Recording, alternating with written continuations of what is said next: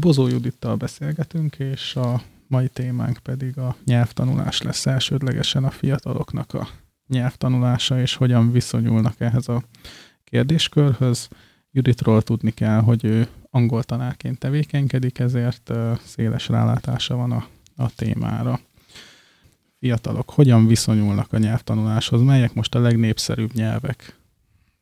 A fiatalok nagyon szeretnek nyelvet tanulni.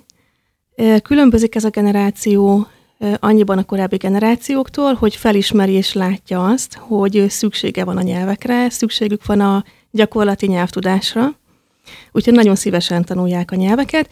Kicsit másabb módszerrel, mint ahogy a korábbi generációk tanulták, tehát ők szeretik használni a nyelvet, ezért széles körben használják ugye az internetet, közösségi médiát, nagyon szeretnek és szívesen beszélgetnek külföldiekkel. A legnépszerűbb nyelvek természetesen az angol legelől, a német, a spanyol, talán az olasz, amiket így megemlíthetek. Ki is emelhetjük egyébként a, a sorból az angolt, hiszen valamennyi középiskolában, és nem is csak középiskolában, hanem már általános iskolában is hatalmas hangsúlyt fektetnek rá, mint első idegen nyelvre. Igen. Adódik egyébként sok szülőben is a kérdés, hogy mibe kerül ma nyelvet tanulni, miben tud segíteni egy, egy nyelvtanár, hogyan könnyítheti meg ezt a folyamatot egy, egy szakember munkája. Nagyon sokféleképpen tanulnak a gyerekek nyelvet. Találkoztam olyan diákokkal, akiknek tulajdonképpen nem volt szükségük külön tanára, sőt, igazából tanára sem ahhoz, hogy, hogy tökéletesen megtanuljanak angolul. Már nagyon hamar az életük során elkezdtek angolul filmeket nézni, először magyar felirattal, majd angol felirattal, majd felirat nélkül, és középiskolás korukra már úgy tudták használni a nyelvet, hogy nem igazán értették, hogy bizonyos szerkezeteket miért használnak úgy, de nagyon pontosan tudták használni.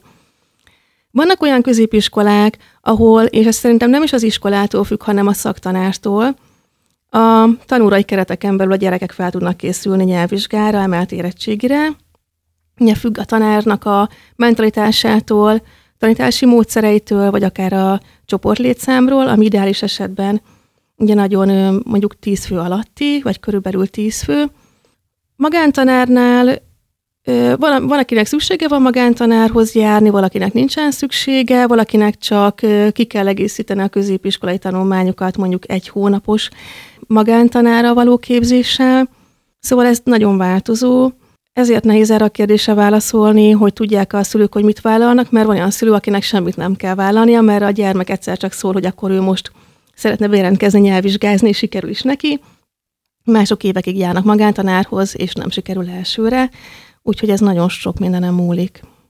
Mm, igen, azt gondolom, hogy hatalmas motiváció az is a nyelvtanulásban, a továbbtanulás kérdésköre, ugye a, a többletpontok egy vagy esetleg két nyelvvizsgával tud nekivágni az egyetemi tanulmányainak, azért az egy érzékelhető előnyel indul már nem csak a pontszámításban, hanem egyébként a az elméleti ismeretek gyűjtésében is, hiszen az interneten ugye rengeteg, szinte kinyílik a világ előtte, ha már egy idegen nyelvet is ismer, akár irodalmak tekintetében. Igen, és egy, egyébként talán azok a gyerekek tudnak legsikeresebben és legrövidebb idő alatt nyelvvizsgához jutni, vagy a nyelvnek a tudását el tudják sajátítani, akik belülről motiváltak. Tehát akik nem azért tanulnak, mert esetleg a, a család kéri őket, hogy minél hamarabb legyen nyelvvizsgájuk, vagy tanuljanak, hanem van egy olyan belső motivációjuk, hogy ők nagyon szeretnének tudni, akár angol, akár spanyol, akár németül, ők azok, akik a leghamarabb, legügyesebben tudják elsajátítani a nyelvet, és ez talán sokkal fontosabb, mint az, hogy milyen tanárhoz járnak. Beviszik ezt egyébként a magánórákra is, ezeket a, a motivációs elemeket, vagy nem is tudom, hogy fogalmazzak, tehát például valaki rajong negyes filmekért, stílusokért. Igen, mindenképpen. Hogyha a magántanár erre nyitott, akkor szerintem nagyon szerencsés, hogyha megengedi, hogy a gyerekek bevigyék ezeket a kis motivációjukat a magánórára. Nagy előnye a nyelvtanulásnak, hogy nagyon sok témát tudunk érinteni, és hogyha a diáknak, diákot például a háborúk érdeklik, vagy a különböző történelmi időszakok, akkor ilyen témájú szövegeken keresztül tudunk olyan, tudjuk elsajátítani velük a nyelvtant, tudunk velünk beszélgetni különböző témákról, filmekről, könyvekről, és mivel olyan témát kapnak, ami érdekli őket, ezért motiváltabb lesznek felkészülni belőlük. Igen, ebből is látszik már, hogy tényleg minden diákra külön-külön készülni kell, és hogy mennyire személyre szabott dolog. Hát a diákok is emberek, tehát csak úgy lehet őket tanítani, hogy nem robotként vagy számként nézzük őket, hanem egy személyiségként. Kell, hogy legyen a tanárnak, meg a diáknak kettőjük között kell, hogy legyen egy emberi kapcsolat, kell, hogy legyen közöttük egy bizalom, a gyermek merjen megnyílni, merjen beszélni. Nagyon fontos, hogy a tanár ugyanolyan tisztelettel beszéljen a diákkal, mint amilyen tiszteletet elvár a diáktól, mert így fog elmúlni a stressz meg a feszültség a gyermekben, vagy akár a kamaszban, vagy akár a felnőttben, és mer beszélni. A nyelvtanulásnak a szóbali részénél fontos, hogy, hogy bátor legyen a diák megszólalni, és ehhez fontos, hogy, hogy ne érezze azt, hogy esetleg a tanár tiszteletlen vele, vagy lenézi, vagy, vagy nem tartja értékes embernek, mert hát ezek az energiák átmennek, érezhetőek, és akkor mernek színesen beszélni, akkor mernek, mernek kiteljesedni a diákok, hogyha érzik, hogy szeret, szeretve és tisztelve vannak, elfogadva vannak, értékelve vannak, akár egy magánórán is. Itt is azért hatalmas különbség van a között, amikor valaki célorientáltan tanul nyelvet, és valaki csak azért, mert tanulnia kell, akár a, az iskolai követelményeknek, Igen. az egyetemi felvételinek, az egyes óráknak a felépítésében mekkora szerepe van a gyermek személyiségének. Tehát előjönnek itt olyan tényezők, hogy valaki húzamosabb ideig mondjuk nem tud figyelni, tehát nem képes a figyelmét fenntartani. Hm. Igen, és akkor itt nyilván külön kell választani a tanórai tanulást, meg a magánórát. Egy iskolai tanórán elég nehéz úgy odafigyelni azokra a gyerekekre, akik sajátos nevelési igényűek, vagy sajátos módon tanulnak, hiszen ott van még mellettük sok egyéb diák, akire szintén nagyon figyelni kell, és sokszor az életcsoporton belül vannak olyan jó képességű gyerekek, akik szeretnének egyetemre menni, és ugyanebben a csoportban lehet olyan gyermek is, aki nagyon okos és ügyes, csak máshogy kell hozzáállni. Mindenképpen oda kell figyelni a gyerekek személyiségére, és amennyire tudja a tanár, fontos, hogy, hogy figyelembe is vegye, és megfelelő módon közelítsen a gyerekekhez. Magánórán ez nyilván nagyon egyszerű, hisz akkor csak egy emberrel van a tanár, és száz százalékban tud ráhangolódni annak az egy diáknak a személyiségére, annak az egy diáknak az, az igényeire, a, a tempójára, a lelki világára, érezhetjük akár a lelkisérüléseit is, amit korábbi tanulmányai során kapott esetleg, hát érezhető sokszor, hogy azért nem mernek megszólalni, mert esetleg megalázó szituációban volt részük, ami egy traumát okozott nekik, ezek a diákok sokkal több dicséretre szorulnak, sokkal több szeretetre, odafigyelésre a tanulmányok alatt, viszont ahogy már ezen a traumánál tudnak libbenni, és érzik a valós értéküket, akkor viszont szányra kapnak, és nagyon gyorsan tudnak már tanulni, fejlődni végül is ez a lényeg, ezért csináljuk. Tehát Igen. Ez az, ami hajtja, motiválja az embert, amikor létrejön ez a, a mentor, diák.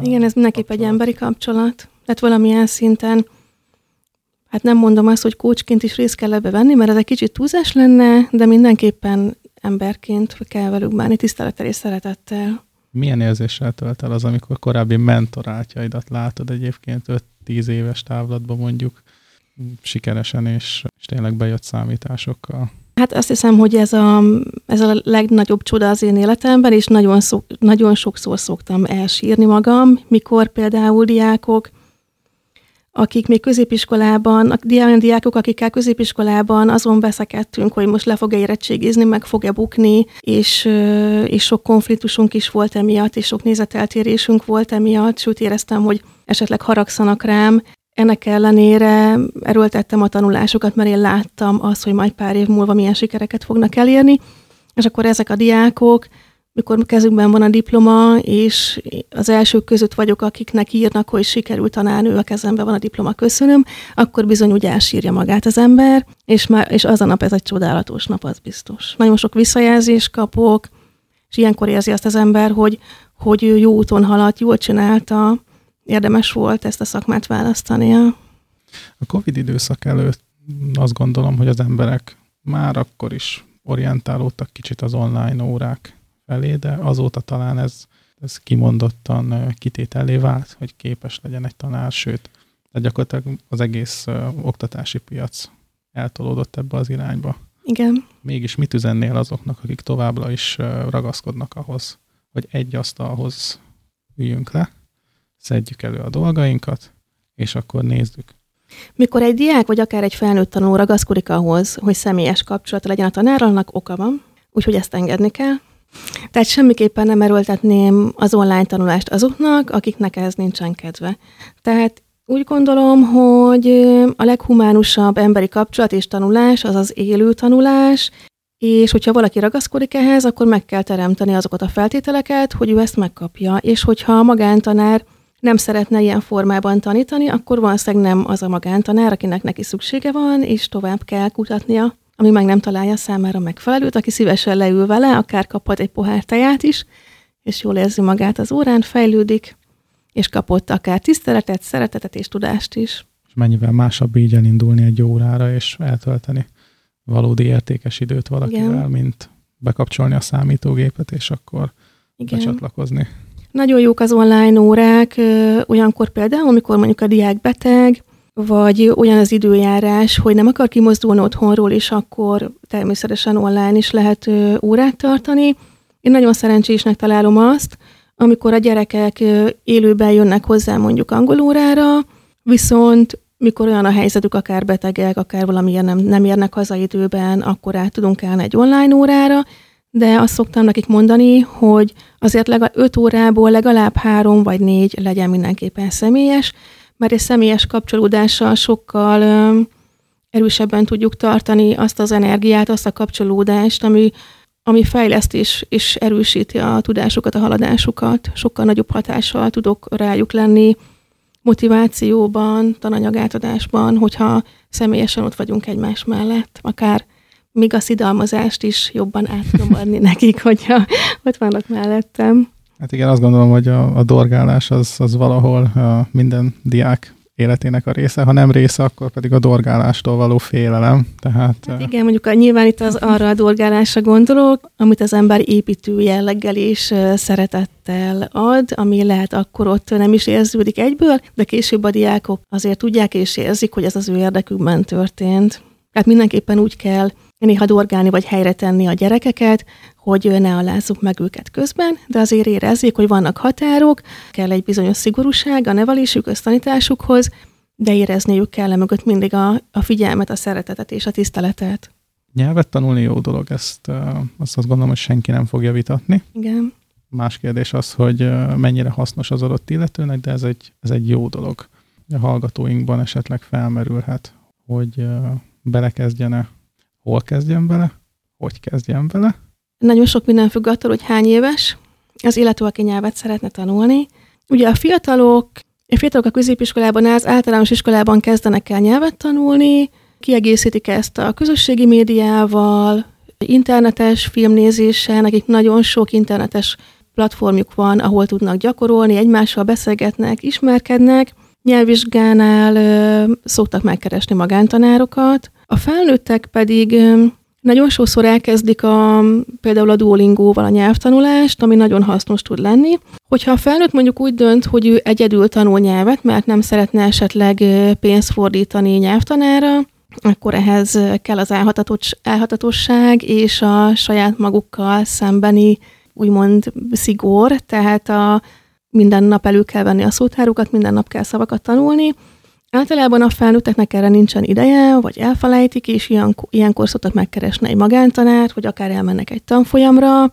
Amit nagyon fontosnak gondolok, az az, hogy legyen egy célja a tanulónak, hogy ő miért is akar idegen nyelvet tanulni, és a tanulási módszer pedig igazítani kell a személyiségéhez, a korához, az időbeosztásához.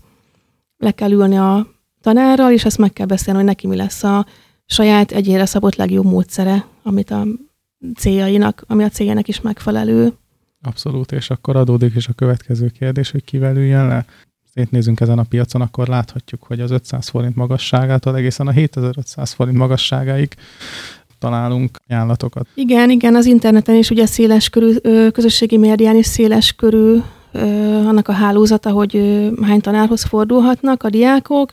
Hogyha én most magántanát keresnék, akkor az ismerőseim között érdeklődnék, hogy ki kit ajánl, és ajánlat útján keresnék magamnak egy tanárt, vagy akár a gyerekemnek is ajánlat útján kerestem tanárt, semmiképpen nem internetes kiváló reklámokon keresztül, hanem megkérdeztem az ismerőseimet, hogy kinek milyen tapasztalata van, kit, kit tud ajánlani, akit saját tapasztalatból és szívből ajánl és akkor mindenképpen innen indulnék el, hogyha az az ember esetleg nem tud órát tartani nekem vagy a gyermekemnek, akkor pedig megkérném őt, hogy ő ajánljon tovább embereket. Mert mindenképpen emberi kapcsolatokon keresztül és már meglévő tapasztalatokon keresztül ajánlanám a tanárválasztást.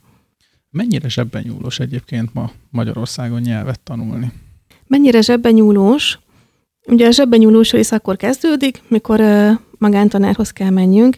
Úgy gondolom magántanárhoz akkor kell leginkább fordulni, mikor, mikor a nyelvtani szerkezeteket nem tudjuk megérteni, össze vagyunk egy kicsit zavarodva, és bizony fontos, hogy valaki leüljön velünk, és csak nekünk szépen a mi tempónkba, hozzánk igazodva el, elmagyarázza a nyelvtant, és az erre ráépülő összes egyéb feladatot, amely a nyelvtanulással jár, hogy mennyire zsebben nyúlós a magánórák a díja, az pedig függ attól, hogy kinek mennyi a jövedelme, tehát erre nagyon nehéz válaszolni, mert van, akinek mondjuk a 7000 forintos óradíj nem jelent semmilyen problémát, van, akinek pedig a 4000 forintos óradíj is drága, úgy attól függ, hogy milyen jövedelem van a családban. Úgy gondolom, hogy a nyelvtanulás az egy életre szóló folyamat, soha nem lehet abba hagyni, mert hogyha már a diák lenyelvvizsgázott, de nem használja az angolt, nem néz filmeket, teljesen leteszi, akkor bizony rövid időn belül, akár egy pár hónapon belül észreveheti, hogy, hogy azért elfelejt, nem tud úgy kommunikálni, nem tudja úgy használni a nyelvet. Úgyhogy én azt tanácsolnám mindenkinek, hogy aki már esetleg lenyelvvizsgázott, továbbra is nézzen filmeket angolul, és ha lehetősége van rá, akkor használja a beszélt angolt is, és buzítanék mindenkit arra, hogy ne aggódjanak azon, hogy, hogy nyelvtanilag helytelen, amit mondanak, az a lényeg, hogy kommunikáljanak.